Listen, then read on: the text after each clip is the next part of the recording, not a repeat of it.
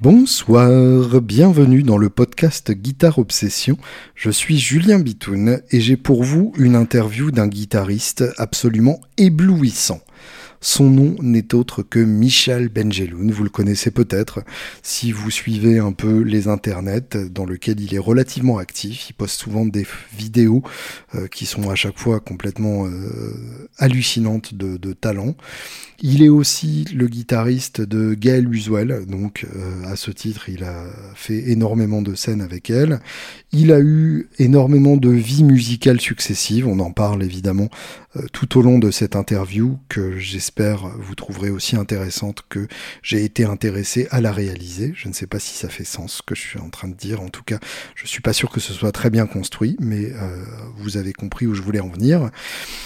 Et donc, euh, je vous conseille très vivement de vous pencher sur le jeu de Michal, sur le son de Michal, qui est un modèle de, de vintage roots, mais en même temps euh, qui fait sonner comme, euh, comme un truc bien épais, bien massif. Enfin voilà, un, un véritable magicien de, de, la guitare, un mec avec une culture musicale euh, colossale, un mec qui sait chanter, qui sait faire chanter sa gratte, qui est toujours à propos dans ses interventions guitaristiques et euh, que j'ai euh, très égoïstement euh, eu la chance de faire jouer sur l'album Big White Moon de, de, de Julien Bitoun and the Angels. Euh, c'est lui qui joue le pedal steel sur I Guess, c'est-à-dire que euh, c'est moi qui lui ai vendu mon pedal steel à l'époque, donc je savais qu'il avait ça et euh, il a eu la, la, gentillesse de rajouter une partie de pedal steel qui fait complètement le, le morceau. Et, et, et, sur laquelle je trouve qu'il brille particulièrement fort, mais comme très souvent en fait, c'est rare qu'il ne brille pas. Merci Michal donc euh, de, de, nous donner toutes ces belles notes et bonne écoute à vous de cette très jolie interview. Bonne semaine.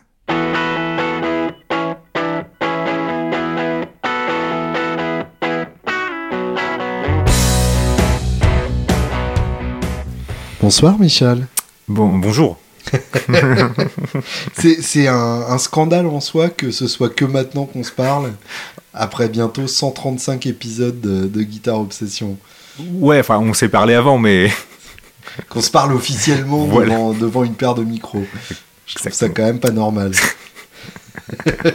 Fallait bien que ça arrive un jour. Bah oui, c'est ça, finalement.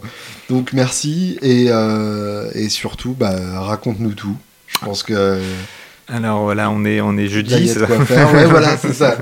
Nous sommes jeudi 11h11. Euh, euh, bah, tout, tout. Tout quoi Tout euh, ce qui se passe en ce moment qui... Alors ça, on va y venir, ouais. mais le, la, la, genèse, de, la genèse de, ta, de, ton obsession guitaristique. Ah, la genèse de l'obsession guitaristique. Est-ce qu'il y a un est titre Est-ce qu'il y a un album Il y a... Alors, j'habitais dans le 14e, il y avait Piano Am. Mmh, bien sûr Évidemment, sur plusieurs étages. Ouais, ouais, je me rappelle. Donc, à je passais... Rennes euh, Ouais, et puis il y avait aussi un autre magasin de guitare, enfin de DM Music, mm -hmm. qui faisait de la VPC bien avant l'heure. Qui avait un catalogue dans, ouais, les, dans les kiosques. Exactement. Mais bon, bref, il y avait ça, donc je voyais de temps en temps des guitares dans des vitrines. Euh, c'est vrai que mon enfance, bah, j'ai grandi dans les années 80, donc le truc le plus hype c'était le synthé. Donc euh, dès que tu avais euh, un Casio quelconque en, en, exposition, tu, tu voulais euh, l'essayer, c'était complètement fun parce que tu t'appuyais sur des boutons, ça changeait les sons. Donc euh, voilà, dans les années 80, tu avais toute la synth pop quoi, de, de l'époque. Mm. Euh, on t'as, est... t'as grandi à cette époque, c'est-à-dire t'es né euh, en bah, Je suis né en 78. D'accord. Voilà. Ah oui, donc t'étais vachement plus conscient que moi à cette époque-là. Ouais. je suis une sorte de réincarnation de Claude François, je crois, c'est ça. Hein. non, mais à 5 ans près, je pense que ça fait une grosse différence. C'est possible. Je suis, je suis devenu conscient de la musique au début des années 90. Quoi. D'accord, ouais. Bah, en fait, j'ai en fait, j'avais la, la chance d'avoir des frères et sœurs aînés. Ah oui. Donc le, plus ça, grand ça qui avait aussi. 12 ans de plus que moi, donc qui avait sa collection de vinyles. Mmh. Et, et ouais. donc effectivement, lui en plus, il était parfois, euh, il disait euh, DJ, enfin euh, disque jockey, qu'on disait encore à l'époque. Voire sonomobile, mais non, on était à Paris, on, dit, on disait déjà disque jockey. Vous étiez l'avant-garde. Ouais. Et donc il passait, voilà, il m'avait fait, j'avais découvert des trucs comme assez cool qui m'avaient plu, comme Eurythmics, Mhm. les tout premiers Duran Duran, je sais, c'est des trucs de la honte, hein, mais faut, faut y venir. Oh, bah, Eurythmics, Dave Stewart, il y a oui, quand même voilà, vachement pire, voilà. hein. Quand Et même- enfin, à partir du moment où il a collaboré avec Tom Petty, dans mon bouquin, il est Bah, crédible. exactement. et puis aller, euh, aller voir R.L. Burnside, Oui. c'est des, voilà, c'est des bons exemples. Euh, ouais, donc il y avait tout- toute cette pop qu'il y avait à l'époque, mais il y avait aussi le Stadium Rock Hmm, bien sûr. qui était présent. Alors il y avait les, les, Bon Jovi, il y avait euh, Springsteen. Et à cette époque-là, tu, tu voyais pas que la, la musique, tu voyais aussi l'espèce de, de folie. euh, La démesure. ouais, qu'il la démesure qu'il y avait, les, les concerts de, de stade, d'hippodrome. Et, Hmm, et donc voilà, j'ai été exposé à, à cette musique-là. Il y avait les enfants du rock, il y avait Ouais, euh, pas mal d'émissions. Enfin, le, rock avait une place assez importante dans la télé. C'est vrai qu'à l'époque, le rock était beaucoup mis en avant. Bon, il y avait euh, tout ce qui était punk, post-punk, new Mhm. wave, cold wave. Et euh, bon, la, la, la, la de techno. Costello, voilà, Cocteau Twins. euh, ouais. Exactement. Puis on voyait souvent des guitares, quoi. Mais un jour, je me rappelle d'avoir vu euh, le clip de Money for Nothing. Ah oui, d'accord. Et Avec en les fait, vilaines images de dessin. voilà, animé, mais qui pour l'époque était, euh, était hyper. Et quand ouais, ce truc arrive, et je pense que ça, ça, me, ça me fait l'effet euh, d'un Smoke and Water pour les générations d'avant, Ouais. ou, euh, ou d'un Seven Nation Army pour celle d'après. ou, euh, Deux générations après, ça va. Ouais, voilà, mais T'as eu Smells Like Ouais, voilà. entre temps. effectivement. Moi, je suis un peu entre les deux parce que Mm. au moment où bon, j'ai commencé à m'intéresser à la musique, et puis en fait, cette, euh, le début des années 90 est arrivé très vite, et là, Ouais. et là, il y a eu beaucoup de choses. Mais c'était assez marrant cette époque-là parce que j'avais déjà commencé à me plonger dans, dans du oldies. Quoi. Euh, J'ai récupéré euh, des trucs comme, tu vois, les. euh, Enfin, là, là, je saute des étapes, mais je reviendrai après. J'avais récupéré les, euh, les disques d'Aerosmith, de, Mhm. d'ACDC. ACDC qui m'avait complètement retourné la tête. Quoi. Je me suis dit, c'est génial, est les pochettes. comme ça. ouais. Voilà. Et donc voilà. Tu te souviens du disque précis? Euh, le, premier que j'ai entendu d'ACDC, c'était- c'était Back in Black. Hmm, D'accord. Ah, c'est quoi cette pochette noire C'est euh, fou. Voilà. Euh, et Aerosmith, c'était Toys in the Attic. Hmm, Parce que. fabuleux. Ah non, non, je crois que. Non, je. Eratom, je crois que le premier que j'ai eu dans les mains, c'était le classique Hit, Hmm, D'accord. qui reprenait beaucoup de titres. Puisque c'est un. Je crois que c'est un album Avec de la tout- moitié de Toys in the Attic. Je crois que c'est voilà, c'est ça, c'est tout début 80, donc euh, il doit avoir euh, voilà la moitié de rock, c'est la moitié de Toys in the Attic, et Mm. puis un Dream On, euh, un Mamakin, non? Je suis plus sûr. Bon, à vérifier. Ah, ah. Euh, voilà, il y, a- il y a eu bon, tous ces trucs là, quoi, ce rock 70s, quoi, qui qui m'a jamais lâché. Mais avant ça, ouais, les premiers émois, ouais, il y avait avant de m'intéresser à l'instrument guitare. Mhm. Euh, j'ai eu quand même pas mal de. euh, Bah, il y a eu les Beatles parce que bon, c'est. euh, Ouais, je, logique. je me rappelle d'un d'une cassette. À l'époque des cassettes, euh, cassette 90 minutes, donc il y avait Bien de quoi sûr. mettre deux Tu albums. mettre au moins deux albums dessus. Et je me rappelle que dessus, il y avait le. euh, ça devait être le bleu, je crois. Le, Mmh. la, la, la compile bleue des Beatles. Excellent. Euh, et de l'autre côté, c'était Dutron. C'était une con- c'était Dutron, mais toute la période 60s qui était Ouais, ouais. super rock'n'roll, qui sonnait carrément ouais. Yardbird. Et en plus avec. euh, J'aime voilà. bien la juxtaposition. de- Ouais, Pendant ce temps en France. voilà. Donc c'était marrant et j'avais voilà, j'avais ce son-là dans la tête, euh, dans mon Walkman. Et euh, ça et un, une autre grosse tartasse que j'avais eue, c'était Crime of the Century de, Ah, de Supertramp. Supertramp, ouais. Donc t'es gamin, tu vas à l'école, tu mets ton Walkman, t'écoutes une chanson qui s'appelle School, Avec des enfants qui jouent dans un voilà, qui crient et tout, et puis t'as tout ce truc super cinématographique, tu vois, t'as une intro, euh, voilà. T'as, t'as Morricone au début et puis t'as un, t'as un truc genre rock progressif euh, qui arrive en plein milieu.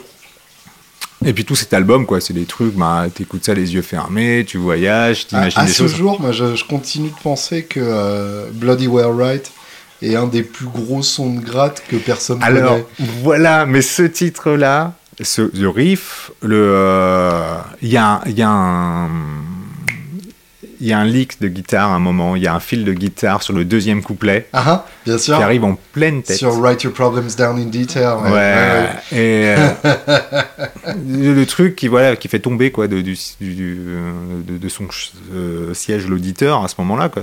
C'est euh, Absolument, ouais. Et puis espèce de truc très cool qui arrive sur le refrain à chaque fois euh, avec Davis qui est très euh, très nonchalant quoi. Bien sûr. C'est vrai que souvent on, pré- on préfère souvent Roger Hodgson parce que bon voilà c'est euh, Ouais, mais en fait, c'est un peu le mélange des deux qui est, qui intéressant. c'est un petit peu comme euh, Gilmour et Waters enfin, c'est Lennon et McCartney. Sheila et Ringo Tyler et Perry. Voilà. Euh, Bonnie Tyler et Steve Perry. J'étais pas au courant. Je t'expliquerai. Donc, le, le titre, c'est euh, Money for Nothing. Ouais. Et tu commences à jouer direct Alors, euh, dans un premier temps, une raquette de tennis, hein, parce que c'est- super. Mettais un... Surtout qu'en plus, c'était assez fun, parce que le look de, de Mark Knopfler à cette époque-là, c'était hein, le look de, de McEnroe. Hein. Bien Il sûr. avait un, un Et bandeau dans les Goldman. Voilà. Non, il n'y avait pas la cravate en, en sky. Non, C'est vrai qu'il y a eu les deux, ouais, Ouais, ouais. Non, non, oui, bon, bref. euh, on avait, euh, on avait Le ça. bandana pour la sueur. Alors avec mon frère qui faisait disc jockey, c'était marrant parce que je mettais des, des spots dans ma chambre, Mmh, j'éteignais les lumières, je piquais une veste. Ah oui, donc tu pouvais, euh, Ouais. tu pouvais faire du mime euh, de Voilà, manière assez poussée, quoi. c'est ça. Et euh, mon frère s'était mis un petit peu à la guitare. hein. Il avait appris à jouer euh, deux, trois, deux, trois accords. Et un jour, il m'a dit, bah, tiens, parce que je demandais, ça, ça a pris plusieurs années, hein. j'ai j'ai réclamé, j'ai réclamé ma guitare à partir de l'âge de 9 ans. Même. on m'a dit ouais c'est une lubie, ça, ça lui passera. Euh, apprends le solfège, on verra plus Mm. tard. Bon, voilà, donc on a vu plus tard. Et, euh, toujours pas appris le solfège. ouais, j'ai fini quand même, mais bon. Euh, et puis oui, mon frère qui, qui avait d'ailleurs cette euh, une copie Hummingbird Simar qui était très bien, qu'il a, il a jamais voulu me la laisser ou me la vendre alors qu'il en joue pas même. Je crois, je crois que mon neveu en joue un peu, donc c'est, je suis content. Et donc il me l'a passé quelques mois pour que je me fasse les doigts dessus avant que ma grand-mère m'offre ma première copie Strat.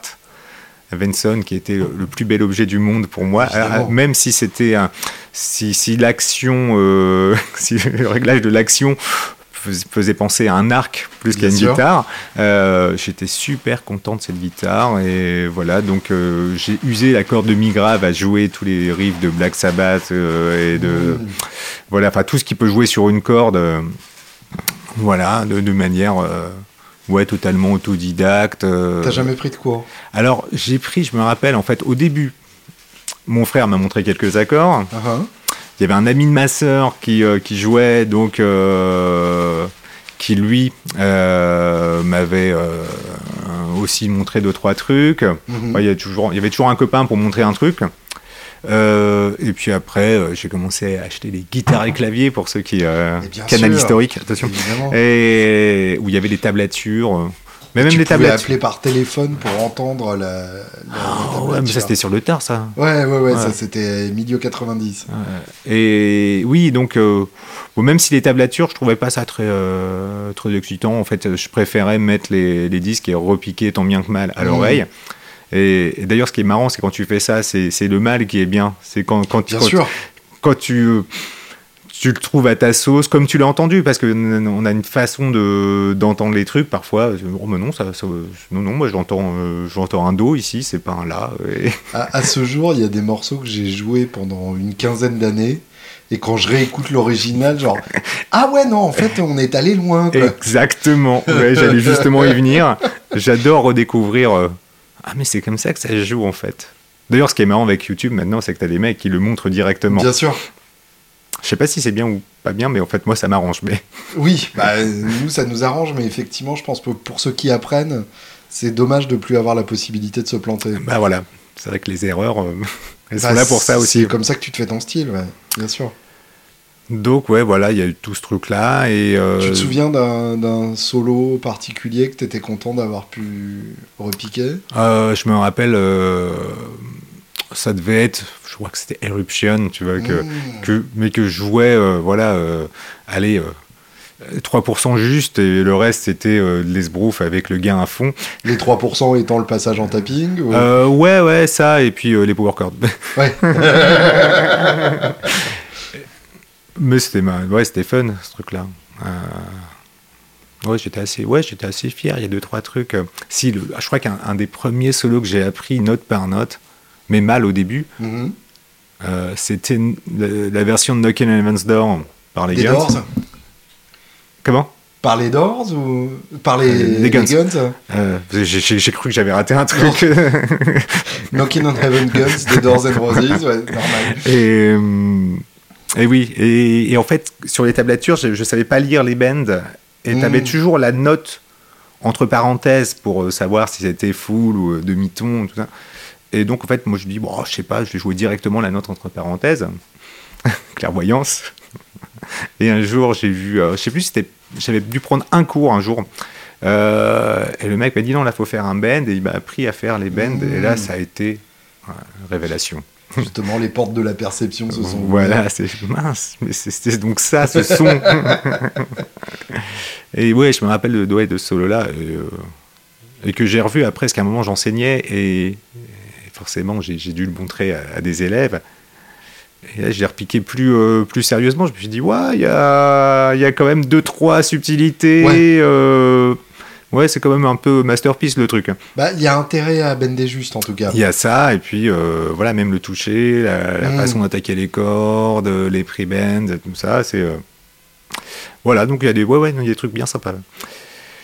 Ouais, il y a eu ces, ouais, il y a eu ces solos-là, quoi. À quel moment t'as as décidé de faire ça en groupe? Hum, bah, en fait, euh, je pense qu'à partir du moment où je me suis mis dedans, j'ai pris la décision de faire ça. Direct C'est-à-dire, ouais, euh, j'ai commencé à sécher les cours, alors. euh, donc, euh, T'a- T'avais immédiatement la vision que, que ouais, c'était c'est- mon boulot. C'est, c'est- c'est- voilà, ouais, je, vais, je vais en faire mon, mon boulot. Donc, alors je partais avec un, un sac à dos, enfin, ouais, un sac à dos rempli de magazines de guitare et de tablatures en faisant croire que c'était mes, mes livres de classe. Euh, je partais le matin. Et puis une fois qu'il n'y avait plus personne à la maison, je revenais. Mmh. S'il y avait quelqu'un à la maison, je squattais les magasins de musique Eh oui, bien sûr. euh, notamment un magasin qui a fait, euh, voilà, qui, a- qui était rue de la Gaîté, donc euh, dans le 14e, qui s'appelait Gaîté Musique. Mmh.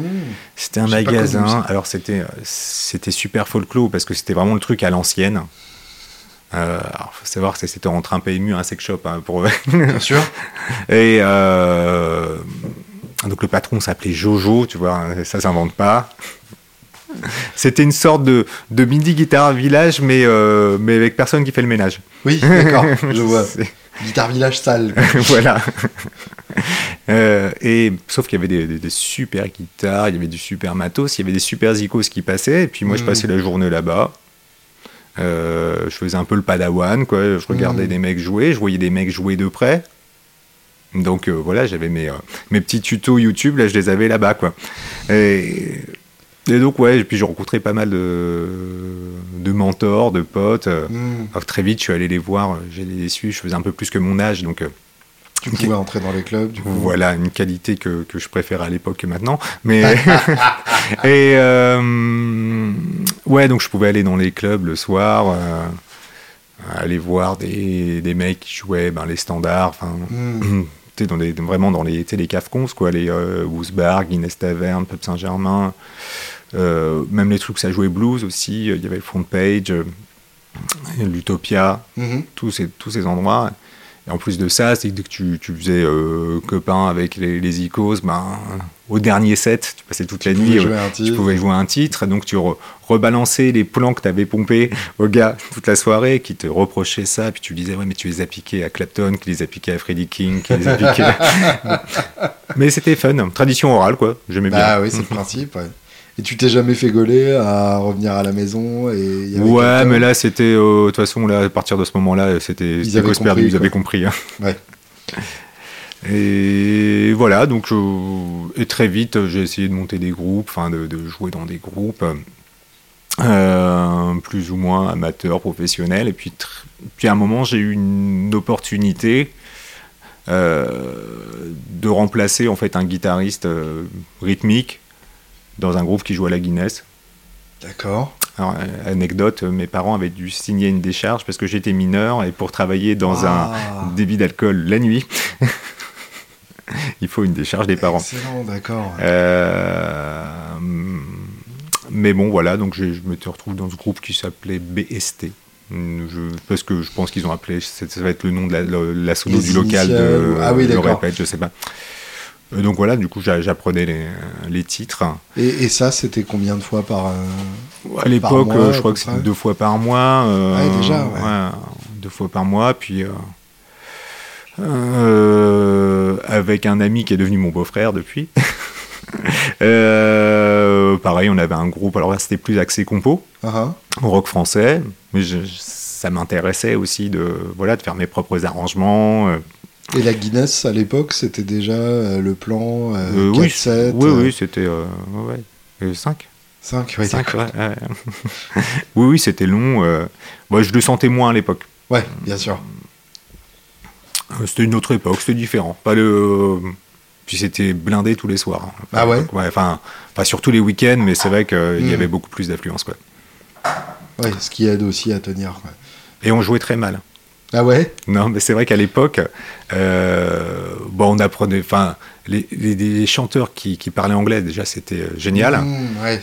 Les chanteurs qui avaient appris, qui, qui chantaient vraiment les paroles, c'était génial. Ah ouais, d'accord. les Ça musiciens, ouais, on yaourtait, euh, les, les, structures, en fait, en fait, on c'est pareil, on se passait, mais c'était pas, pas, pas mal non plus. Hein, c'est- on se passait des morceaux aussi de tradition orale, Mmh. c'est-à-dire que il n'y avait pas euh, la Bible, hein, c'était euh, tiens, on fait ce morceau-là, mais on se fait signe pour savoir quand, quand vient le pont. euh, Parfois, on fait pas le pont, on fait pas la mesure en plus ici. Enfin, c'était. et puis on fait, et puis on rallonge les solos pour pour avoir moins de morceaux à apprendre. Bien sûr, oui, ça je connais le truc. Ouais. En Ouais, non, général, c'était- le cinquième set, t'as trois morceaux. Mais euh, ouais, après, je me rappelle, il y a des groupes qui sont arrivés, qui sont arrivés plus tard et qui, euh, qui eux, avaient euh, vachement répété, Mm. vachement bossé, bossé les voix, les harmonies vocales. Je me rappelle d'un groupe qui était arri- arrivé qui s'appelait The Freak, Mhm. euh, dans lequel il y avait. alors à cette époque-là, Gaël Mény, Ok. euh, Xavier Hamon. euh, Alex, le bassiste chanteur, Mhm. et euh, puis il y a eu en fait après, enfin, d'abord Nico, puis Jimmy Montou. Oui, bien sûr. Et c'est un groupe qui a mis la tarte à tout le monde parce qu'ils sont arrivés, euh, bah, ils étaient déjà le chanteur bassiste, tu avais l'impression de voir euh, Robinson des Black Rose arriver, tu vois, il arrivait Mhm. torse nu avec un, un perf à moumoute, quoi, enfin tu vois. euh, Et les mecs arrivaient, les, le premier set c'était quatre titres d'A- d'Aerosmith enchaînés, Black Mhm. Rose, enfin tous les trucs mortels qu'on aimait bien. Et, et ça chantait super bien, ils Ouais. étaient tous chanteurs, les armes vocales et tout. Et puis ils avaient bossé les débuts, les fins. les- ouais, C'était moins rendez-vous au tas de sable. Ouais, ça, ça a changé, ça, ça a mis. euh, Mais Mais bon, toi, je- le, le fait d'être guitariste rythmique à l'époque, euh, ça ça t'a appris aussi cette, euh, cette discipline-là? Ouais, mais je pense qu'à l'époque, de toute façon, j'ai, euh, j'avais pas fini ma formation. hein. Mhm. voilà, il y avait un côté où c'est pareil, hein, il y a des trucs que je faisais vraiment moins le quart, euh, Ouais. qui passaient, euh, qui passaient à l'esbrouf, quoi. La rythmique, je l'ai petit à petit, en fait, tu, tu le développes petit à petit, quoi. Mhm. En fait, ce qui m'a vraiment fait bosser la rythmique, c'est un jour où, voilà, moi, j'étais très fier d'avoir appris des plans, des, des- des plans de Stevie Ray, des, des plans de shred, des trucs, euh, voilà. euh, Un peu show-off. un peu, euh, voilà. Et puis un jour, je suis arrivé pour faire une session de studio et des gens m'ont dit, bah, de toute façon, c'est de l'acoustique. Et tu vas, tu vois, il y a un, un- un mi et un la. C'est un strumming à la croche de base. Et j'en ai pas mis une dedans. Et oui, bien et sûr. je suis rentré chez moi et voilà, j'ai pris euh, cet appareil qu'on appelle le métronome. Ah, ah, ah. et j'ai commencé à bosser. Bien sûr. et oui, Comme quoi, oui, c'est oui. c'est ça le boulot aussi. en fait, oui. Et justement, c'est quelque chose que je. Il y a plein de choses que j'admire dans ton jeu, mais ça, cette chose-là en fait vraiment partie. Le fait que tu es capable d'installer de, un truc rien qu'avec une rythmique euh, d'acoustique ultra simple. Euh, je trouve que quand tu commences à strummer, ça sonne déjà comme un album. Et c'est ça c'est je trouve une qualité assez rare en fait. Alors j'ai eu, euh, je pense qu'il y a un truc qui m'a beaucoup euh, fait progresser à ce niveau-là aussi, bah, c'est l'approche de la musique acoustique. Mhm. Euh, et je parle bien d'acoustique et pas d'électroacoustique, c'est-à-dire vraiment le rapport entre l'homme et le bois et le son. c'est-à-dire savoir voilà, jouer la guitare, la faire sonner sans artifice, jouer à plusieurs. Ben, tu prends l'exemple des, des quintettes de, de swing manouche, des Dixieland aussi, hein, assez proche. Hein. Le bluegrass, quand tu vois les, les ensembles de bluegrass, la famille qui est là avec un micro au milieu et on se place pour, en fonction de la, puissance des instruments, de la façon dont on va chanter, qui est en lead, qui fait le solo. Euh, bah, il suffit de regarder un orchestre classique, il y a une disposition qui est faite de manière acoustique. Les big bands, c'est pareil. Euh, il y a une raison pour laquelle ils sont placés. Voilà, il faut savoir se placer. Euh, quand on est guitariste chanteur, faut savoir s'accompagner au volume de sa voix et chanter au volume de mhm. sa guitare. Donc il y, y, a beaucoup de choses quoi. Et ça, je l'ai eu à un moment quand je m'étais intéressé au swing manouche. Ouais, d'accord. Et là, ben voilà, je me suis fait des, jams avec euh, Sami Dossa, que tu connais peut-être. Et, euh, et, là, tu vois les gars qui arrivent, il n'y a, pas, a pas un ampli sur scène, c'est tout, tout, acoustique. Hmm. Et quand tu prends un chorus là-dedans, ben, si t'as pas le marteau, quoi, si t'as pas le. Ah, tu joues sur le médiator. voilà, c'est voilà, c'est juste pas possible. Donc, euh, tu apprends à faire sonner ton instrument en acoustique. Ouais et tu commences à le transposer un peu sur tout. Donc en fait, euh, ce que j'ai appris là-dedans, en fait, je me rends compte que ce que j'apprends dans, un style, je le, je le remets ailleurs. Enfin, ça, ça, me sert toujours, quoi. ouais. Donc effectivement, je pense que ouais, ça, ça y est pour beaucoup. Euh, ouais, dans, dans, dans l'attitude que j'ai. J'ai aussi fait beaucoup. Euh, avec, avec, une chanteuse qui, s'appelle Feriel, que j'accompagne pas mal dans, dans, dans, des petits clubs, des restos, des pubs à Paris. Euh, en fait, on est guitare de voix, a qu'une seule guitare. Mmh. Et euh, l'idée, c'est pas forcément faire que des balades et des trucs euh, down toute la soirée. Et on essaye de. En fait, c'est parti d'un défi, hein, parce qu'à la base, on avait un groupe avec section rythmique en électrique, et puis on a commencé, ben, on va dire, économie oblige, on a commencé à dire, bon, on va peut-être faire du duo dans les, dans les petits endroits. Et à ce moment-là, euh, ben, on avait notre playlist de, de quartet, hein, enfin de, de combo, parce que quartet c'est pour le jazz, un combo c'est pour le rock. Et, vous avez pas gardé que les balades. Et en fait, on s'est dit, vas-y, on tente ça. Alors c'est du, euh, tiens, si on faisait euh, No One Knows des Queen of Stone Age, mmh. ben pourquoi pas? Et après, à force, à force, tu développes un petit peu le, truc de, de orchestre, mmh. de dire bon ben tiens, de toute façon, tu arrives vite au, truc, tu te dis, le plus important, c'est qu'on entende la pulse et qu'on entende au moins une basse ou euh, une mmh. résultante de l'accord. Donc, euh, trouver le. Voilà, tu es toujours un peu comme les mecs qui font la beatbox, quoi. Trouver un, truc qu'il faut entendre à ce moment-là. Et du coup, tu, finis par trouver un petit peu tes petites astuces. Et surtout qu'en plus, tu joues parfois dans des pubs avec des gens qui font beaucoup de bruit autour, donc tu mmh. peux pas le faire en mode finger picking, euh, touch style, que j'adore, j'apprécie énormément, mais tu fais ça, les gens ne t'écoutent pas. Euh, parce que de toute façon, donc faut que tu luttes un petit peu. donc, euh, donc tu es obligé de jouer ça au médiateur. Donc tu trouves aussi des techniques pour le faire. Beaucoup d'étouffer main gauche pour, pour pouvoir faire une basse qui est très loin du reste de l'accord. Ouais, bien sûr. Donc voilà, c'est euh, c'est pareil, tous ces trucs, de toute façon, tout ce qu'on tout ce qu'on joue, tout ce qu'on fait, à chaque expérience, voilà, on, bah, on, gagne des points d'XP, comme on dit. Et, euh, et, ton premier vrai groupe euh, sérieux qui a tourné, c'était quoi? Sérieux qui a tourné, tourné. En compo, je pense que ça a vraiment commencé avec. Au-delà des. Ouais, parce que je pense que ce serait, ouais, on ferait vraiment sérieux, ce serait Kaina. Mhm. Kaina, un groupe, donc, euh, une sorte de folk rock euh, français, euh, avec une sorte de melting pot d'influence tzigane, manouche, celte, enfin mhm. folklorique, enfin tout ce qui nous passait sous, sous les esgourdes et sous les doigts. C'était un super beau projet. On, on a passé, ouais, pas loin de, enfin plus de 10 ans ensemble sur la route. Ah ouais, d'accord. Euh, c'est toujours resté en autoprod, mais euh, on a eu des, beaux, euh, des belles périodes où on a beaucoup tourné. c'était une belle aventure. C'était super intéressant musicalement parce que justement on, passait sur pas mal de styles différents. Hmm. c'est là que j'ai commencé à prendre l'habitude d'avoir un râtelier de guitare sur scène parce que fallait la guitare manouche, la folk, la nylon, la gretsch. Donc au début, il y avait une, vraie, un vrai besoin de ça. Quoi. Ouais, ouais c'est ça, hein, ça, ça, partait de là. Et ouais, ouais c'était une, belle aventure humaine, une belle aventure euh, musicale. Enfin, il y avait beaucoup de. Euh, ouais, chacun apportait son truc. Euh, il y avait un mélange des différentes sensibilités et cultures musicales quoi, de, mhm. chacun des membres. Et, et donc voilà, tout, tout ça, essayer de se tirer vers le haut. Et, et ça a été cool. quoi.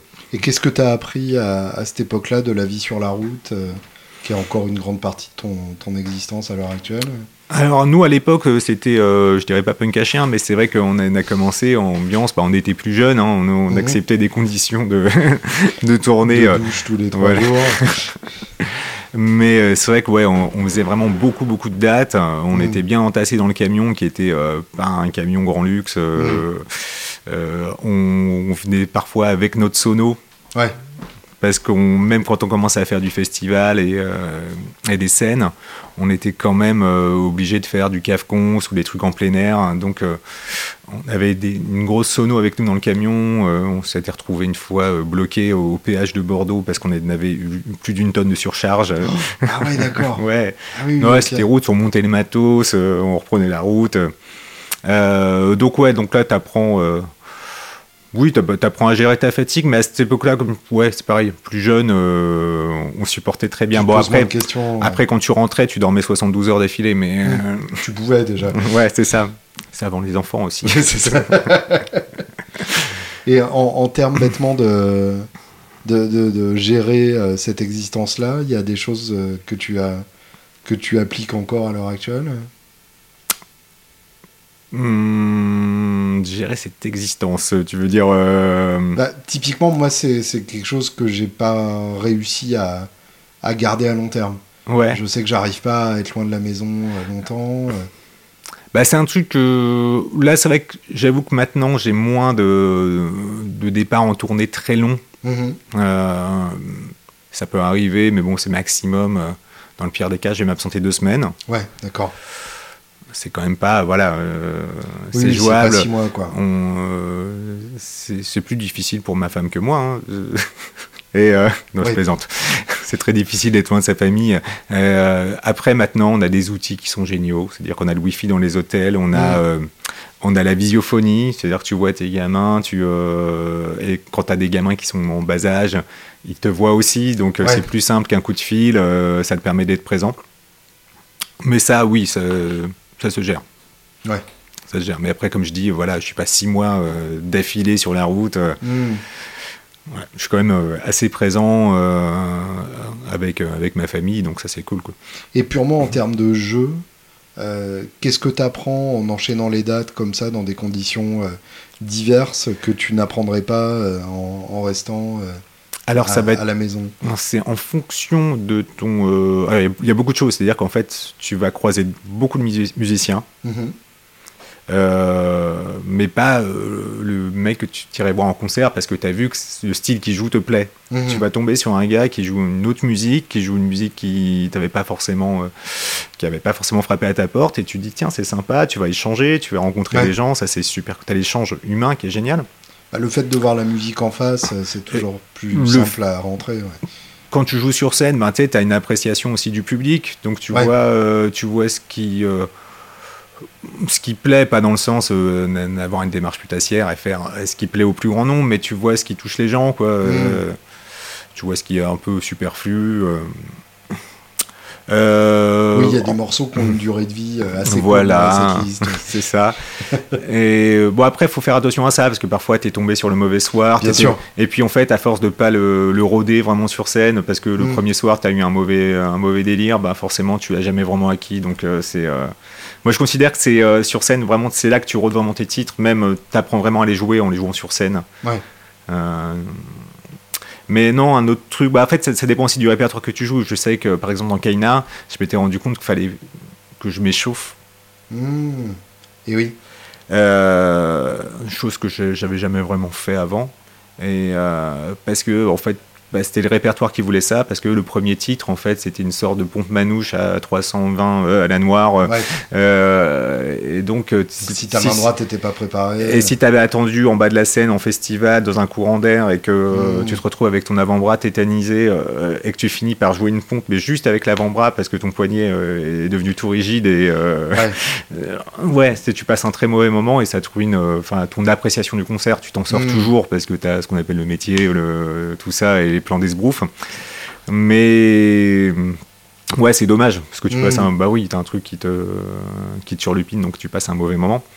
Euh, ouais, mais j'avoue, euh, je m'échauffe pas euh, pour, pas mal d'autres répertoires. J'en éprouve pas le besoin parce que j'ai pas de truc super technique à jouer dès le début. Hmm mais c'est personnel, hein. franchement, c'est pas, c'est, pas un conseil, ne faites pas ça chez vous. de, quelle manière est-ce que tes goûts musicaux ont évolué? Tu euh, as fini par euh, revenir à, Aerosmith ou en tout cas peut-être que tu les as jamais C'est toujours là, mais à un moment tu dis oh, oh zut alors euh, c'est ça mon truc pourquoi euh, Finalement c'était bien. Non mais en fait il y avait aussi des trucs ou des, espèces de lois du marché. Hein, à un moment euh, c'est pareil, hein, je suis passé par une case très tôt, hein, je suis passé par une case balle et compagnie. Mhm. parce que voilà, fallait faire son intermittence, parce que fallait voilà c'était ce qui se faisait à l'époque. On disait, bon, ben voilà. Euh, T'as toujours été intermittent? Euh, bah, Très vite. Très vite, dès que j'ai commencé le truc, je suis très vite passé intermittent. Euh, j'ai juste eu une interruption à un moment, justement, au moment où je rentrais dans Kaina, mhm. qui était un petit peu en. C'était les débuts, donc voilà. quand je me suis impliqué dans le groupe, j'ai perdu pas mal d'heures. D'accord. du coup, j'ai compensé en enseignant. Ouais ce qui a été un super aussi, un très formateur pour moi. Euh, du coup, j'ai perdu le fil. L'évolution des, goûts musicaux, bah, les trucs qui restent toujours là. Genre des, des, périodes, euh, parce que tu étais vivant euh, au moment où, je sais pas, par exemple, les Jayhawks sont arrivés. Ouais. les, tu citais les Queens of the Stone Age. Alors c'est tu vois, en âge de voir leur premier concert. Alors il y a des trucs qui sont marrants, c'est que autant euh, tout début 90, tu vois, j'ai eu euh, j'ai eu des gifles de nouveautés parce que j'avais l'âge mhm. euh, d'être de, de pas encore être un, vieux con avant l'heure et le moindre truc qui était encore un peu prépubère, c'est genre ah ouais non mais s'ils font la même chose que les que ce qu'ils faisaient avant alors que bon j'ai grandi en écoutant les Zepp et qui faisaient la même chose que faisaient les mecs avant mais différemment avant. et voilà différemment à leur sauce et avec une certaine voilà avec une certaine classe et c'est la musique, de toute façon, c'est. Tu vois, le concept de plagiat, c'est. Euh, faut pas confondre le plagiat. faut, faut pas confondre le, plagiat et l'espèce de tradition orale que, mm. que je cite beaucoup. Là, il faudrait que j'apprenne des trucs de journaliste pour changer les. Non, non, euh, c'est bien. C'est bien aussi d'avoir une cohérence dans tes propos. Et oui, oui, effectivement, parce qu'effectivement, quand euh, on dit ouais, ou Love, ouais, mais ça ressemble à Need Your Loving hein, de, des Small Faces, mais de toute façon, c'est You Need Love de Muddy Waters, Willie Dixon, et que tu peux entendre sur un truc aussi marpeau avant, tu peux mhm. entendre gimmick, donc c'est des ritournelles, c'est de la musique populaire. Quand on, les gens disent ouais mais c'est Led Billy qui a écrit ça, non, Led Billy il a repris une chanson qu'il entendait parce qu'on se posait même pas la question et qui ça se trouve elle vient d'Irlande. Led Belly a effectivement écrit certaines choses, mais la plupart de ses enregistrements c'était fixer des, choses qui étaient dans l'air. Voilà. Et il s'est juste, euh, enfin c'est juste que c'est lui qui s'est retrouvé devant l'enregistreur au moment euh, où, ça, a été fixé. Donc euh, voilà, ça fait partie du truc, quoi. C'est, euh, bien sûr. tu vas carrément chez les songsters, tout ça, t'as as carrément une origine, quoi. Mais donc tes, tes, grands traumas post-90, ça a été quoi? Hmm. Est-ce que par exemple, t'as eu des, des périodes honteuses genre Alanis Morissette ou Limbiskit ou des non, Non, parce que ça, non, post, post 90, euh, là j'avais déjà, tu vois, la police du bon goût qui était arrivée. d'accord. Euh, donc je faisais un peu gaffe. Alors, Alanis Morissette, après moi, euh, je me retrouvais dans les cover bands à jouer les morceaux d'Alanis Morissette et je trouvais ça quand même plutôt bien, tu vois. Bien sûr. C'est c'est des bonnes, c'est des bonnes chansons, c'est. Mm. mais bon, voilà, tu de là on voit un culte quand, euh, quand tu avais découvert des, des, Ricky Lee Jones avant. Oui, c'est ça, ça. avant 20 millions d'albums. non, mais c'est très bien, parce que c'est, voilà, je dis, c'est une super chanteuse, c'est des super titres. Mm. Euh, Ballard qui a fait une super production. Hein, qui a pas très bien vieilli. qui a pas très bien vieilli, mais ouais, mais ça commence à devenir vintage, attention. Euh, ouais, le, le vintage, euh, le côté DAT du vintage. Le vintage, le, vintage des, dans, dans, 5 ans, tu vas voir. J'ai eu cette, euh, cette expérience assez frappante. Je, je faisais une, une présentation Sonarium sur, sur Radiohead, sur OK Computer. Et pour situer le contexte, vu que Radiohead tournait en première partie d'Alanis Morissette quand il préparait OK Computer. J'ai passé du coup un titre de, de, Morissette sur les belles enceintes avec le beau système, etc. Et euh, oui, c'était là en termes de profondeur de prod par rapport à Radiohead, c'est pas la même. Bah, c'était plus prévu pour de la, FM que. Bah, c'est ça, ouais. Et, ça s'entend. C'est-à-dire voilà, euh, il n'y a aucun intérêt à acheter euh, une belle chaîne hi Non, non, à acheter en vinyle. Ah oui, Jack le pire en vinyle, c'est pas la peine effectivement c'est pas prévu pour. Mais donc, bref, tu as eu d'autres euh, d'autres révélations euh, post-90 ou tes, tes, goûts étaient déjà quasi fixés à cette époque Les goûts étaient pas mal fixés, mais après, il y, a des trucs que je découvrais. Euh, bah, c'est vrai qu'aussi, dans les années 90, Radiohead, c'était quand même. Ouais. C'était pas ma cam à la base, hein. mhm. mais j'avais des potes qui écoutaient ça et, j'avais une sorte de respect. Et puis il y avait toujours une chanson qui allait me chercher là-dedans. Donc c'est genre, ouais, c'est pas trop mon truc, mais c'était une question de, de, couleur de blouson, quoi. Ah, oui, bien sûr. Euh, oui, il fallait se définir aussi.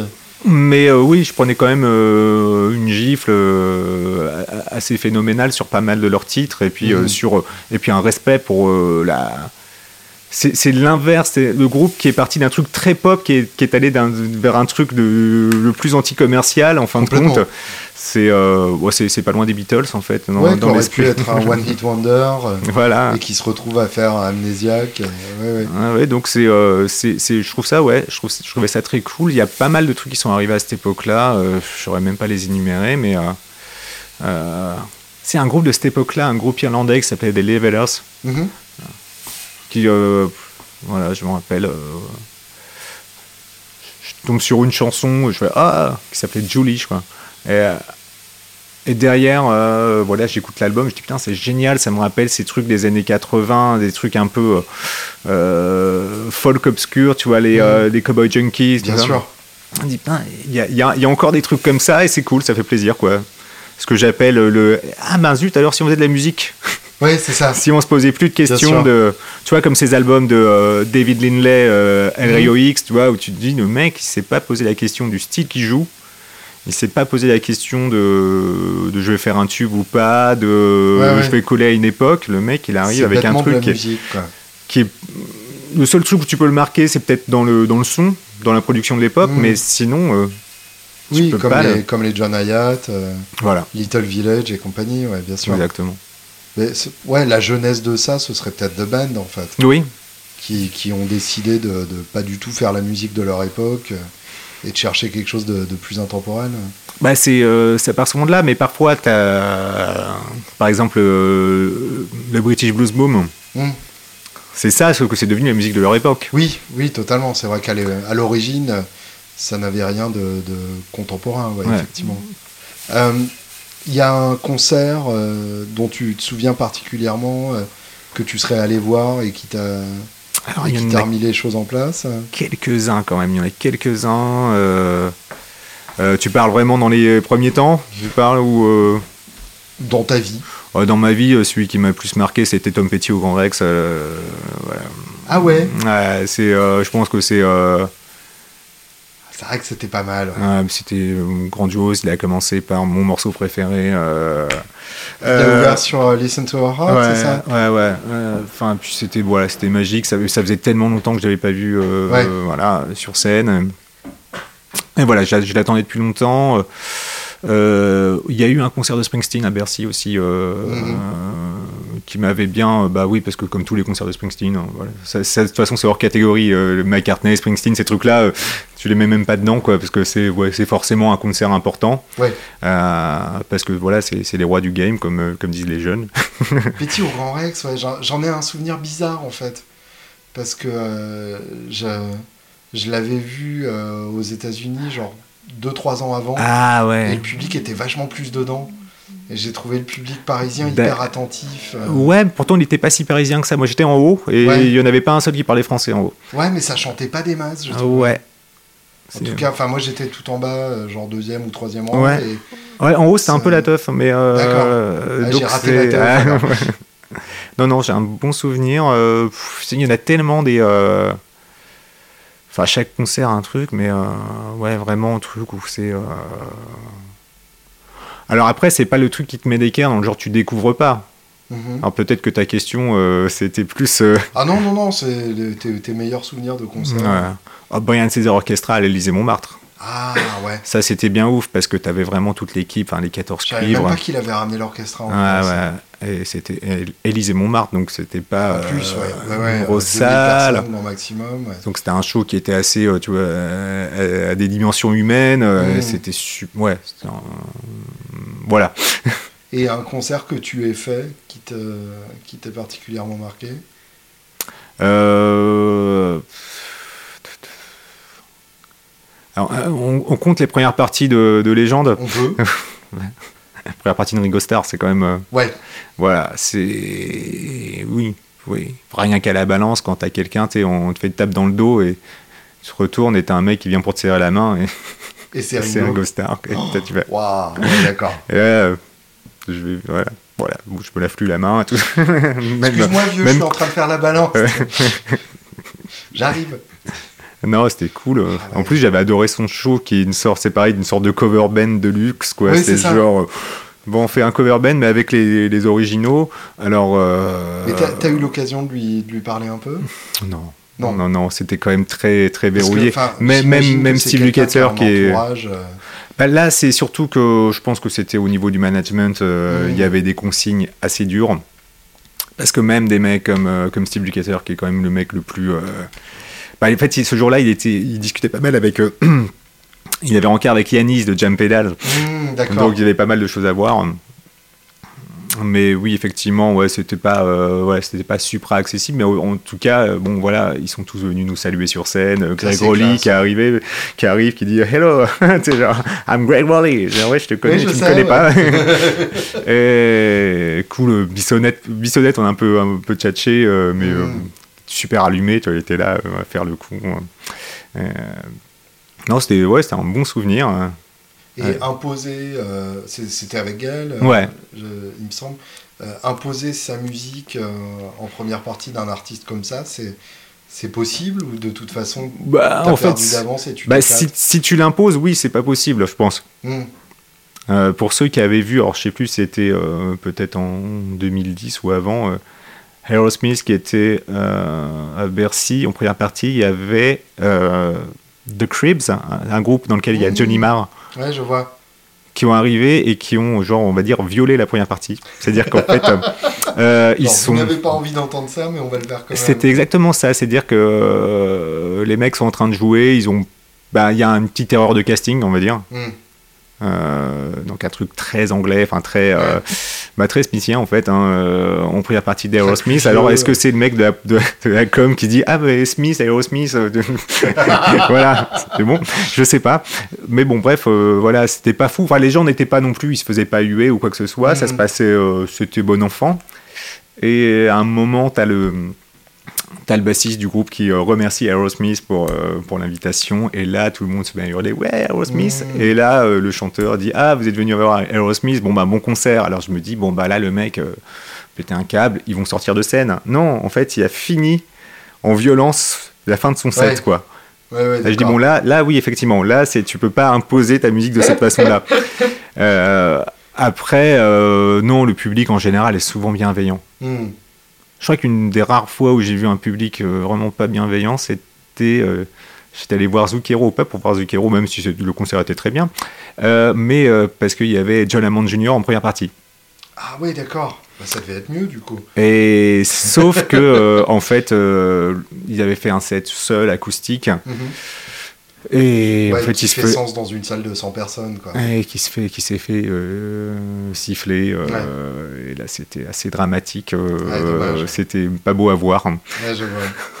Donc oui, c'est assez, assez rare. C'est la seule fois où j'ai vu ça. À chaque fois que j'ai vu des premières parties, les gens sont quand même contents et ceux Mm. qui sont pas contents sont à la buvette. C'est marrant, Aerosmith, je les ai vus deux fois et je me souviens plus des premières parties.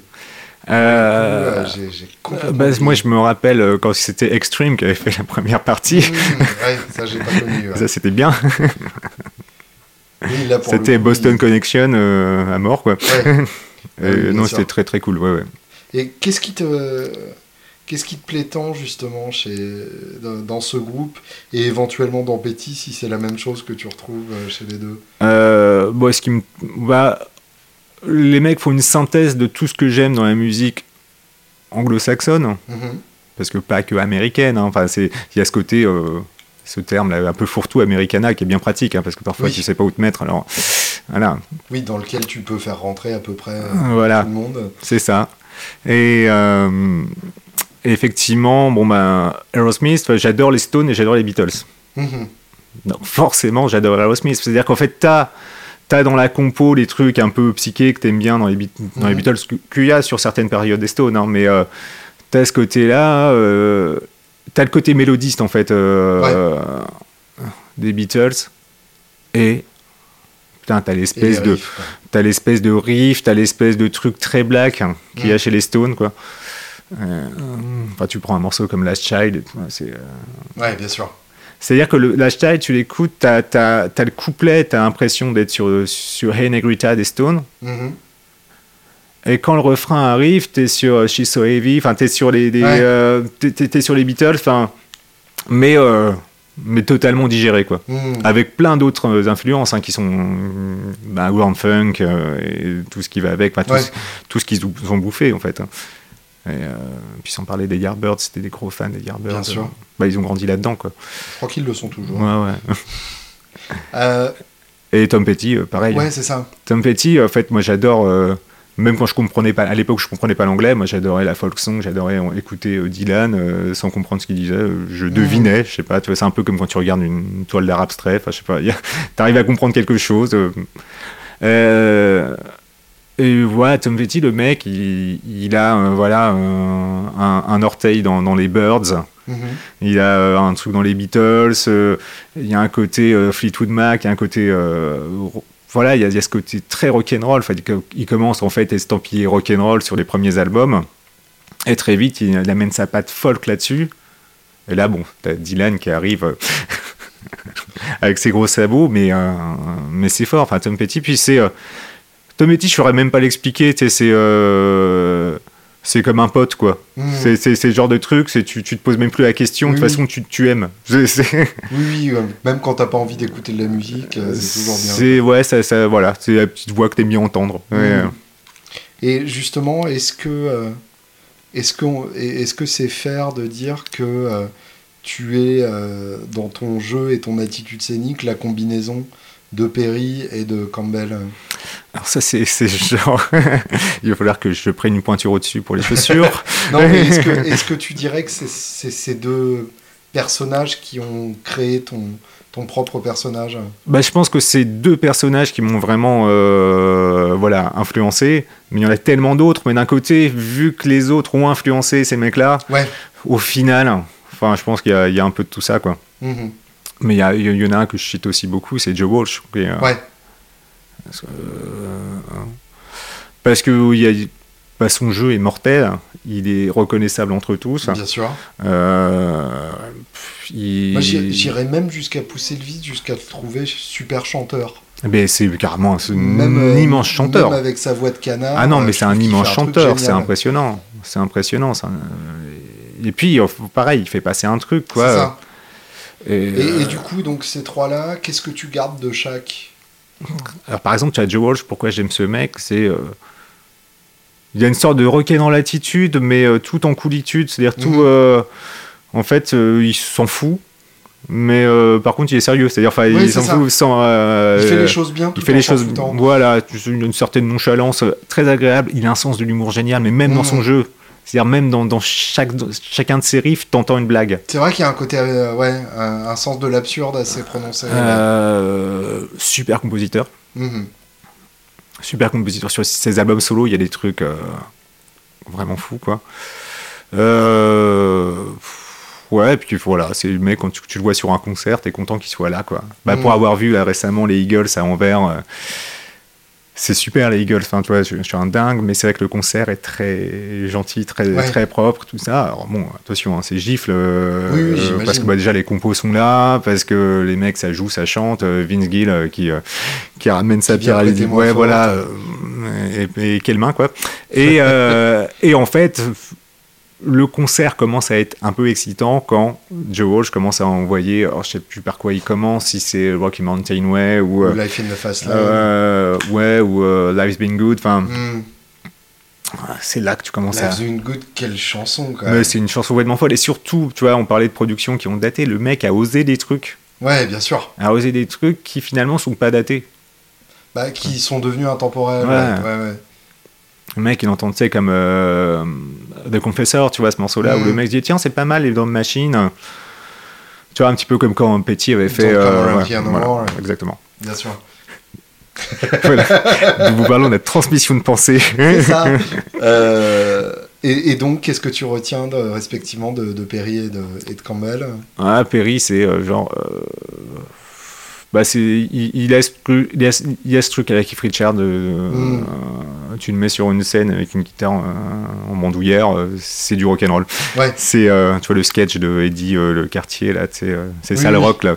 C'est, Perry, c'est ça, quoi. C'est, et, Parce que dans l'absolu, c'est quand même le deuxième meilleur guitariste d'Aerosmith. Ah, bah si tu. Voilà, c'est dire que Brad Whitford, c'est un guitariste super mésestimé. Bah, c'est ça. Euh, D'ailleurs, je conseille, je conseille à tout le monde d'écouter son, son le side project qu'il avait fait avec euh, Derek St. Holmes, vois, Mhm. le chanteur de pareil très mésestimé, euh, chanteur et De guitariste de Nugent, Nugent et même compositeur de pas mal de titres de Nugent. Ils ont, oui, ils ont fait deux albums. Bah, ils en ont fait 25 un- voilà, c'est ça. près. Mais euh, c'est très cool. Et ouais, Brad Whitford, super guitariste. D'ailleurs, les, solos qu'on attribue, que parfois Perry joue maintenant sur scène, Mm, ont été joués en studio par Whitford. bien sûr. Euh, et ça son temps. Mais par contre, c'est vrai que le solo à Perry, ben, il y a ce côté, euh, il dégaine, quoi. C'est un gunner. il y a- il y a un- Et puis c'est de l'en- dans l'attitude, il y a un truc. euh, Voilà, ce mec-là, tu vois arriver, c'est le rock'n'roll. Mm. J'adore son jeu de slide aussi, c'est pareil, hein, c'était, c'est valable aussi pour Joe Walsh. Super jeu de slide, et bon, forcément, vous le savez sûrement, j'adore ça. et euh, Oui, non seulement t'adores ça, mais tu sais le faire. ouais, je- Et, et c'est- pour le coup, sur scène, c'est- un exercice de funambulisme quand même. c'est. Oui, bon. Il n'y a rien de plus casse-gueule que de prendre un solo de slide sur scène. oui, ça, ça m'empêche pas de me casser la gueule, hein, mais. Euh, Casser la gueule avec grâce, c'est toujours ça le, le défi. Euh, ouais, donc Perry, ouais. Et Campbell Et Campbell, bah, lui, c'est euh, l'espèce de. Lui, franchement, c'est. euh, je crois que c'est encore au-dessus parce que. Mhm. Parce que c'est euh, c'est le travail d'Orfèvre derrière Ouais. toutes les chansons. Enfin, c'est euh, trouver la bonne guitare, le bon son, le- la phrase, le riff. le- Enfin, à chaque fois que tu entends son truc, en fait, il a, il a le truc qu'avait George Harrison. Évidemment. C'est, euh, bah, comme il le disait lui-même hein, dans un documentaire, euh, voilà, on est un peu comme des peintres. En fait, on a plein de guitares parce qu'il nous faut différents pinceaux, différentes Mhm. couleurs. Et, et c'est vrai que quand tu entends Bah, ça, c'est- il disait ça dans les vidéos du fan club. euh, Ouais, les il fameux- détaille ses guitares. magique, ça, je vous recommande ça. C'est Qui de temps en temps sont postés sur YouTube Ouais. et sont enlevés euh, deux Ouais, jours ouais. plus Bah, moi, je m'étais inscrit au fan club juste pour ça. J'ai pas pu attendre. Et oui, c'est vrai qu'effectivement, il a ce truc-là où t'as pas une note qui sert à rien. J'en parlais avec un ami, euh, Eric Blackley, hein, pensez pour lui, un très, très bon songwriter américain euh, qui vit en France maintenant. Et, et on se dit, voilà, il n'y a jamais euh, une note qui sert à rien. Ouais. En fait, il y a tout ce qui se passe, en fait. Mais c'est ce qui est valable d'ailleurs euh, pour. Euh, euh, l'organisme, enfin le, le clavier. ouais. euh, c'est ça, c'est à chaque fois que tu entends une intervention, euh, c'est super quoi. Euh, finissons sur le matos, Ouais. puisqu'on est quand même euh, entre amateurs de belles choses. Euh, tu, es, tu étais déjà pro au moment où sont arrivés le pod. Tu étais déjà pro au moment où sont arrivés le Kemper, le Axafix. Tu as vécu l'arrivée de- des guitares qui s'accordent toutes seules. Qu'est-ce que tu fous encore avec une gratte euh, d'une soixantaine d'années et un ampli beaucoup trop fort? Euh, alors, euh, le pod, hein, j'ai eu une période où j'ai utilisé le pod hein, quand ça venait de sortir. Bien sûr. C'est pour ça que j'ai pas encore pris un camper, parce que je me dis ça va peut-être être pareil, peut-être qu'après je vais m'en lasser. Non. Le oui, j'ai- utilisé du pod en- pour des raisons pratiques, mais euh, que c'était bluffant hein, pour l'époque, parce que Bien sûr. avant ça c'était le 100 amp, avant le 100 amp c'était Rockman. Mhm. Euh, Il y a des très bons albums qui ont été faits avec ces trois, ces trois unités. Euh, bah, en fait, c'est euh, une question de goût personnel, de, de sensation. Euh, moi, ça, ça me convient. Mhm. C'est-à-dire que c'est pas, c'est pas une question de paroisse, c'est-à-dire que j'aime bien avoir des amplis derrière moi, Ouais. parce que j'aime bien avoir un déplacement d'air, parce que j'aime bien jouer avec le feedback. Mhm. Ça m'embêterait d'avoir un truc avec des, euh, je sais pas, une simulation et puis d'avoir une pédale pour faire les feedbacks au pied. euh, voilà. Bon. Le, le truc absurde. Non, mais après, je peux comprendre si t'es sur un truc où on t'a imposé, euh, on a imposé au niveau de la prod, euh, bon, les amplis sont sous la scène. Bon, déjà, si on dit ça, bon, bah, je vais mettre un camper. Ouais, Voilà. On est au ear moni- tous au ear monitors, ok, d'accord. Donc, t'as pas de moyen de faire de, de feedback, donc du coup, tu vas utiliser ça. Mais Mhm. je, je dénigre pas du tout. hein, C'est chacun, euh, franchement, chacun son truc. euh, Oui, euh, En fait, c'est ce, ce stade d'absurdité de l'évolution. C'est ouais. un peu comme. euh, alors, évidemment, on en utilise tous, mais c'est comme l'électroacoustique. Ouais. Tu sais, on a inventé la guitare électrique pour ça, en fait. D'ailleurs, c'est très marrant de voir les. euh, avant l'arrivée des ovations et des, Mm. des takabines, c'est-à-dire euh, les, les- les guitares vraiment utilisables euh, sur scène Ouais. de l'époque. Après, on était en étant sorti, enfin, début des années 70, où tu avais les mecs qui avaient les micros rosaces comme Bowie, tout Mm. ça, même Neil Young, hein, mais très vite, les mecs disaient Bon, bah, c'est pas grave sur scène, je prends une guitare électrique Bah, pour ça. faire les rythmiques. T'as plein de live des Eagles où, où tu vois Glenn Frey qui a une ES330, euh, un homme de goût. Et voilà, où les mecs, voilà, Dylan, Bien sûr. voilà, ça sert à rien, enfin en plus c'est une galère, ça va l'air cédé. Alors effectivement, maintenant on arrive à avoir des sons d'acoustiques sur des, grands, des grandes Mhm. scènes. Moi j'ai parfois un, problème, mais carrément, euh, je vais dire culturel en fait, hein. Ouais. c'est euh, euh, psychologique. C'est parfois des productions, alors parfois c'est de très bon goût, mais la, la production où tu entends un instrument, genre un ukulélé ou un instrument qui est vraiment tiny, quoi, Mhm. être plus fort qu'une batterie mixée à la John Bonham. Ouais, je comprends. Il y a un truc où ça me, je sens comme un déséquilibre. Alors attention. Ta, ta culture bluegrass a, de- Voilà. a du mal à en- envisager Alors ça. c- à côté de ça, ça marche quand t'as Jeff Lynne qui le fait. Mhm. Mais c'est parce qu'en fait, il a mis au moins 20 guitares acoustiques Ouais, pour que sûr. ce soit cohérent. T'as pas juste une petite guitare qui passe par-dessus un truc qui est Mm. fort. Enfin, donc, euh, ouais. Ouais, et puis sur les productions de Jeff Lynne, en tout cas sur, euh, sur Saving Grace, la batterie est, est jouée de manière suffisamment douce pour que tu aies envie d'y croire. C'est ça. Euh, à quoi ressemble ton rack de, de guitare à l'heure actuelle et à quoi te sert euh, chacune d'elles? Alors, tu veux dire euh, en tournée ou, ou à la maison ou, en général Parce qu'en fait, ça dépend vraiment Il y a des. une euh, grosse différence? Euh... Ouais, j'amène pas tout, là, heureusement, parce que. Mais, euh, bah, Donc les indispensables en tournée? Bah, par- avec Gaël, par exemple, euh, je joue majoritairement avec le S330, Mhm. toutes les parties en accordage euh, standard ou drop D quand il y a drop D. Qui date de. quand 69, D'accord. euh, 69, mais c'est un stock 65, c'est-à-dire en fait. euh, Oui, c'est- une short neck. C'est une short neck, euh, elle a vraiment les specs d'une 65, mais en Mm. gros, en fait, quand ils ont su qu'ils allaient arrêter en 71, ils ont passé tout ce qui leur restait, donc euh, voilà, c'est une sorte de, de. pas vraiment new old stock, mais, Ouais. mais de l'époque. Euh, et voilà. Et, et pour reprendre la question qu'on a dû te poser 400 fois euh, entre geeks de guitare, c'est pas chiant de pas avoir la poutre centrale pour voulez- au volume sur scène? Bah non, parce que j'aime les feedbacks. Et euh, bah ouais, si, si, si tu sais avoir le doigt sur le potard de volume, te déplacer un Mm. petit peu. Alors, puis j'aime bien. Attention, il y a aussi un truc. euh, Moi, j'étais, j'étais dingue de. Alors, je, je sais que c'est le moment de le dire. hein.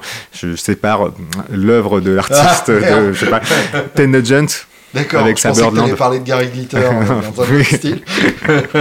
non, mais. Euh, euh, Ten Nugent qui, euh, voilà, euh, avec sa Birdland euh, sur euh, trois bandmasters à Donf. Bien sûr.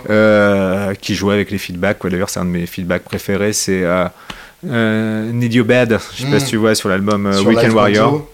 Ouais, mais même en la version studio studio, Weekend Warrior, ouais. le, le, Larsen, c'est un truc où je me mets à genoux, je fais une prière à chaque fois que je l'entends. Quoi. C'est, c'est, il amène tout, quoi, ce Larsen-là. Donc moi j'apprécie justement de pouvoir jouer au feedback, Mhm. donc ça me pose pas de problème. Tu, tu joues fort euh, sur scène? Euh, en fonction de, euh, de ce qui est possible. C'est-à-dire, euh, je joue pas fort pour jouer fort. J'ai des amplis d'une puissance raisonnable. C'est quoi tes amplis? En fait, je joue en stéréo entre un, un Sir Badger Mhm. 30 watts qui dispose d'un power scale en fait. C'est pas vraiment un atténuateur, c'est un truc qui, qui joue sur la, la charge de la lampe en fait pour. Mhm, D'accord. ça, c'est bien pensé. hein. Euh, donc déjà qui est déjà bien, euh, qui- que je joue pas, que je dois jouer à entre 10 et 15 watts. Mhm. Et à côté de ça, j'ai un, euh, un Space Tone. Un Swart, Swart mais le 5 watts, D'accord. mais qui, qui est quand même costaud. Et bientôt, je vais avoir Val Martins qui me prépare un ampli, donc et euh, qui, qui prendra peut-être la place. euh, sur euh, une inspiration champ un peu dans le même esprit Mmh, euh, dans le même esprit que le Space Tone en fait Et le fait Avec- du coup d'être sur 5 watts te permet de, de choper les Larsen même à un volume. Ouais, et puis en fait, Descend. 5 watts, franchement, le, le Space Tone, par exemple, quand tu, tu, tu, tu le mets à- au quart, hein, quand tu le mets à 9 heures, euh, il est encore en clean hmm. et il est déjà très très fort. Ouais, Il y a un 12 pouces dedans, il y a de la place. Donc, euh, donc j'ai ces deux amplis. euh, mais donc même avec ça, hein, je peux faire peur à l'ingé façade. hein. Mhm. Euh, mais je fais, je fais attention. En fait, j'essaye, en fait, je mets le volume sonore de- des amplis en fonction du son de plateau, c'est-à-dire en Ouais. fonction du volume du batteur, de la résonance de la salle. En fait, je vais jouer avec tout ça, quoi. Donc, oui, c'est jamais ridiculeusement fort, quoi. Mais voilà, c'est si, hein, si le batteur jouait plus fort, je jouerais plus fort, voilà. C'est comme ça. Donc la 330. Euh, voilà, euh, qui me voilà, qui est une guitare de, de base. Mais après, bon, je peux avoir, j'ai une Les Paul euh, Deluxe de 78 que Mhm. euh, voilà, je peux me prendre sur un coup de tête. Euh, je peux changer quoi. Mhm. Euh, mais ça se passera souvent entre ouais, la 330 pour, pour le set de Gaël, la 330, la Les Paul, éventuellement une Les Paul spéciale de chez Tokai que j'aime bien Mhm. aussi. Et, euh, et quand je peux, alors parfois c'est pour des, des dates plus importantes ou des release parties, pour certains titres je prends ma Strat, euh, donc c'est une euh, Strat un peu hybride euh, qui avait été assemblée dans ce fameux magasin rue de la Gaîté à partir d'un manche 69 Fender Ah, ah. et d'un corps Schecter, de, mais Mhm. pas d'un... En fait c'est les époques où ils ont commencé par faire des pièces détachées. Oui, bien sûr. Donc c'est un des premiers corps Schecter en pièces détachées, donc ça doit être 72-73. Eh ouais, d'accord. Donc euh, c'était à Guitar Express que j'avais pu apprendre tout ça sur ma guitare. Euh, que j'avais acheté une bouchée, une bouchée de pain alors que c'est indécent. Mais... Ouais. Et puis en plus qu'il y a le mojo, qu'il y a tout ce qu'il faut. Donc euh, ça. Et puis après, pour la slide, j'utilise alors soit... Alors quand je peux, c'est-à-dire en fait quand j'ai pas trop d'accordages différents à gérer, Mhm. Quand j'ai par exemple juste Open de Sol, Open de, open de Ré et puis euh, capot Ouais. dessus, j'ai une Supro Dual Tone de 58 Classe. qui est vraiment euh, voilà euh, que, que j'ai- qui est vraiment ma number one en slide et euh, sinon j'ai une sorte de kit enfin un ami m'a réalisé en fait celui qui a Fat It One en fait qui avait réalisé en fait la, la télécaster de Gaël Mhm. euh, en alu euh, m'a réalisé aussi un corps en fait de télé en fait euh, sur lequel j'ai mis un Hipshot Trilogy en fait qui est un, Mhm. un chevalet c'est un peu une usine à gaz c'est très moche hein, à voir un peu parce que ça ressemble presque à un Floyd Rose Ouais. mais en fait qui a trois positions d'accordage par corde. Donc ça me Mhm. permet, par exemple, il y, a- il y a un des titres de Gaël qui est en, en sol bémol, en open de sol Mhm. bémol, et, Ah oui. et ça, le faire euh, en s'accordant entre deux morceaux. C'est soit rajouter une guitare en plus, soit avoir justement cette guitare. Ça peut être pratique euh, si on part en avion ou quoi que ce soit pour Bien sûr. conserver que deux guitares. Et en acoustique, c'est pareil, je vais jongler. euh, je vais jongler entre la ma LG1 de 56 Mhm. euh, de préférence, ou parfois ma Yeri, j'ai une DYM96B, je crois que c'est ça, le... Dreadnought, quoi. une Dreadnought, en fait, une sorte de, de euh, HD28, en fait, hein, Ouais. c'est, euh, mais qui a un look de Gibson parce qu'il a les Sunburst. Et qui est- ouais, que c'est une guitare que j'adore. C'est, deux, deux mondes différents, quoi, mais euh, ça dépend des humeurs, quoi, ou ça dépend de l'usure des cordes. Et alors, on, parlait avant d'allumer les micros de ton pédalboard de grand luxe. Ah oui, ouais, ça c'est voilà, c'est ces petits craquages en fait. donc à force de voir des vidéos euh, de Joey Landress, aussi, que je vous recommande, hein, euh, ou autres, Ariel Posen, ou. Euh, mhm. La clique, ouais. Voilà, je, voyais leur pédalboard et je disais, mais c'est quoi ça? Je me suis renseigné, j'ai vu que c'était Schmitteray. Schmitteray, donc c'est fabriqué en Allemagne, mais bon, c'est designé par un guitariste anglais. Mhm. Et en fait, voilà, c'est une espèce de, ouais, de, Rolls, des, des pédalboards avec euh, une trappe, enfin double deck, c'est-à-dire qu'on peut mettre des pédales en dessous. Il y a un boîtier de connexion sur le côté. Euh, c'est euh, tout est bien, tout tout. Il n'y a rien qui dépasse, tout est joli, c'est super bien pensé, donc voilà. Bon, c'est pas donné, mais voilà, au moins c'est le dernier, C'est censé être le dernier. Tu as, quand même pas mal de pédales dessus, mais quelle utilisation t'en as? Est-ce que est-ce que c'est du euh, du, ponctuel ou est-ce qu'il y a vraiment des bases de son dans ton, dans ton board?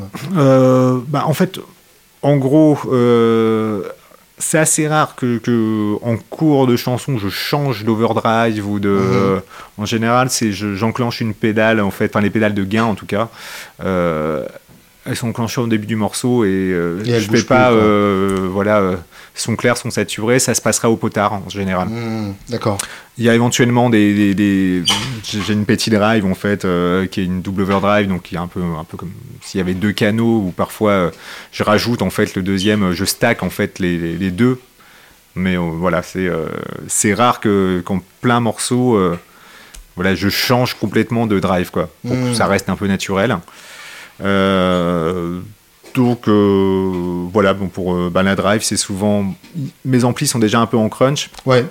Mais souvent, j'ai déjà une sorte de, de, léger drive enclenché. Mm une espèce de truc un peu e-answer, quoi. Euh, ça dépend vraiment des titres, ça dépend de plein de choses, euh, l'humeur du moment. ouais, d'accord. Euh, parfois, des trucs qu'à la base, je joue à l'overdrive sur, euh, sur l'enregistrement ou l'habitude, je décide de le faire à, la first face parce que je trouve. J'ai envie. Juste parce que. Quoi. Voilà. donc voilà, c'est ça. En fait, c'est en termes de, de gain, c'est ça. J'ai j'ai cette petit drive en fait qui qui est une double overdrive. Il y a un côté qui est plutôt british et l'autre côté qui est plutôt américain. Mhm. Et donc on, peut stacker les deux. J'ai pris cette pédale en fait à la base parce que j'ai eu pas mal de pédales que j'adorais. Et parfois en fait on a le problème d'avoir des amplis de backline enfin des amplis donc euh, loués sur place enfin euh, et c'est pas celui forcément que tu as demandé ou c'est pas il y a l'usure des lampes ou euh, enfin plein de choses qui fait que ça régit pas pareil et parfois tu peux être embêté par un truc qui a pas assez de bas qui en a trop mm. et en fait la petite drive c'est vachement bien parce qu'il y a des toggle switch qui permettent de gérer ce genre de choses ouais donc ça m'a permis d'avoir une base tu voilà peux faire face à, voilà, à peu près n'importe quel ampli quoi. voilà, et puis après, sinon j'utilise pas mal de fuzz donc euh, là, euh, en ce moment, c'est pas vraiment un dilemme parce que je pense que je vais garder les deux sur le board. parce que j'étais, après avoir euh, une période Tone Bender, j'ai refait une période, période Fuzz Face. le problème, c'est que ma Fuzz Face préférée au Germanium, bon, bah, c'est galère en tournée. Donc j'avais pris la Chasestone 68 Velvet Fuzz, hein, tu vois, mhm. ou 68 Red ou un truc. donc une Fuzz Face sur laquelle on peut gérer on peut gérer un peu le bias. Ouais. Donc elle est utilisable dans un pédalboard. Euh, euh, on peut euh, l'impédance aussi. Donc, donc s'il y a un buffer avant ou quoi que ce soit, c'est cool. donc, donc c'est quand même assez. c'est une pédale qui est vraiment très très pratique. et là, en fait, j'ai rencontré Val Martins récemment et euh, il a eu la, bonne ou mauvaise, je sais pas, idée de, de me laisser à laisser euh, des pédales. Donc du coup, quand j'étais obligé de les acheter, des acheter après, quoi. C'est embêtant, quoi. C'est embêtant ces gens-là comme ça. dealer classique. Voilà, c'est voilà. Et donc en fait, il a fait une euh, ce qui est une fuzz, que, enfin, il y en a qui vont appeler ça une distorsion. Pour moi, c'est une fuzz qui s'appelle la Tequila, donc un nom très sympathique. donc deux boutons, hein, gain volume quoi voilà. Plus, ça serait. voilà et qui a vraiment un caractère entre du germanium et du BC183 enfin du hmm. silicone sauf qu'il n'y a pas de transistor dedans d'accord et, oui c'est comment ce, qui marque Apparemment, c'est avec un système de, de, de préamp hop dedans. Enfin, il a trouvé un truc, il a hmm. trouvé une petite recette. Hein. Euh, et donc, du coup, bah, c'est super stable. Ouais. Et c'est pas un clone de plus. Et ouais, et ça a vraiment un grain. Hmm. C'est vraiment un truc. Euh, c'est pas vraiment une fuzz face. C'est un peu entre une fuzz face euh, germanium et une tone bender 3 boutons. Là, c'est la, la 3, hmm. je crois, c'est ça, Mark 3. Euh, donc, euh, ouais, vraiment une très très belle découverte. Et puis j'ai aussi euh, récupéré une First Drive hein, qui est un peu son, sa Blues Breakers à, lui, mmh, et qui est pareil, un super, super transparent, qui a vraiment un truc, ça marche vraiment partout. Il y a ça, puis après, moi une Univibe, hein, parce que voilà, on se refait pas. Parce qu'il faut pas déconner. Voilà. pareil, une autre fuzz que j'adore là, c'est une c'est une, une, Octavia, en fait, une sorte de, Octavia de chez Bitronics, alors mhm. une, une marque qui, qui, fait, qui vous fera sûrement de l'œil parce que c'est très bien fait, c'est très joli. Les pédales sont belles, c'est ça Les pédales sont belles et même le circuit imprimé est beau. Je sais pas si tu as déjà ah, ouvert derrière, tu as des trucs en forme d'abeille ou de ruche d'abeille hein, derrière. non, non, c'est euh, complètement dingue et c'est pas hors de prix non plus pour ce genre de, mhm. de, boulot. Hein. Et euh, la Octave, ouais, c'est, euh, bah, voilà, c'est, ils ont eu l'idée de faire une octafuzz, quoi, sauf qu'il y a un pre-gain dessus. Donc on peut l'utiliser seul, on n'est pas obligé d'avoir une fuzz face ou une overdrive avant mmh, pour, la, pour la tartiner. donc, euh, donc ça c'est assez pratique, c'est assez stable et il y a vraiment tous les sons bien délirants de l'Octavia quoi dessus. Donc c'est euh, très très euh, ouais, très très bon. puis après, bon, il y a un trémolo de Big Chill Jam Pedal en fait, voilà, qui, qui est un de mes trémolos préférés en pédale parce qu'il a vraiment le son du. Euh, et puis il y a vraiment, en fait, il est amplifié, c'est-à-dire fait, il, y a, il, y a un, il y a un level dessus. Donc, euh, de, volume qui va bien. Voilà, c'est bien, il a vraiment son grain, quoi. Euh, un delay GHS, Panther, Panther, Cub. donc en fait delay analogique avec tap tempo en fait l'esprit en fait du diamond en fait mais oui, bien sûr. Euh, euh, donc ça pratique voilà euh, que j'utilise par exemple avec Gaël je crois que je l'utilise pour un titre. Mmh, voilà genre c'est un moment bah, c'est sur le morceau Selfish Game ou un moment il faut mouiller un petit peu sur le solo voilà et euh, une reverb de chez euh, Cataline Bread en fait euh, qui est la Topenga parce que la Spring classique. voilà c'est la Spring je trouve franchement celle-là marche très bien j'avais essayé pas mal de choses mais celle-là me, me, fait bien le job. À savoir quand je joue avec les deux amplis le, le Sir n'a pas de reverb hmm. je mets une grosse beaucoup de reverb sur le Swart. Oui vu que tu es sur les deux à la fois. Voilà. Et pour certains morceaux je veux la reverb partout. Donc dans ce cas-là je remets la Topenga par dessus et voilà. Puis sinon voilà un accordeur et et c'est à peu près tout. Alors, si vraiment on rentre dans les détails, euh, j'ai un petit split de chez Lele. Euh, le P-Split en fait pour sortir sur, deux amplis, sur, deux euh, amplis, sur les deux amplis et aussi un DC filter de chez Lele en fait alors c'est vraiment pour pour être sûr que s'il y a un buzz ça vient pas de moi ouais, d'accord c'est un filtre en fait de de courant continu euh, donc ça évite d'avoir euh, des buzz liés aux pédales aux alimentations qui ne devraient pas arriver euh, parce que j'ai une one spot avec toutes les acimes séparées. Enfin, voilà. Donc c'est juste pour, pour, pour pas qu'on t'accuse quand il y a un problème. Enfin, pour être sûr que. Ah, c'est comme pas moi, j'ai le Voilà. toute dernière question qui est la même dans chaque podcast. Les trois albums sans lesquels la vie n'aurait pas de sens. Hmm que trois. Euh, en plus, ça, c'est ce genre de questions où je répondrais différemment à n'importe quelle heure de la journée. C'est le principe. Allez, If You Want Blood, ah. le live. Euh, Down the Torpedoes de Tom Petty. Ouais. Euh, et puis voilà, comme ça, Rocks d'Aerosmith. Mais euh, bon, enfin, c'est pas mal, hein, euh, objectivement. Mais bon, là, dans, dans 10 minutes, je te dirais, euh, je te dirais Rubber Soul et, et Sticky Fingers. Et... Comme ça, tu te démerdes pour faire un top 5, quoi. Ouais, ouais, c'est ça. merci, Michel. Et eh ben, merci à toi.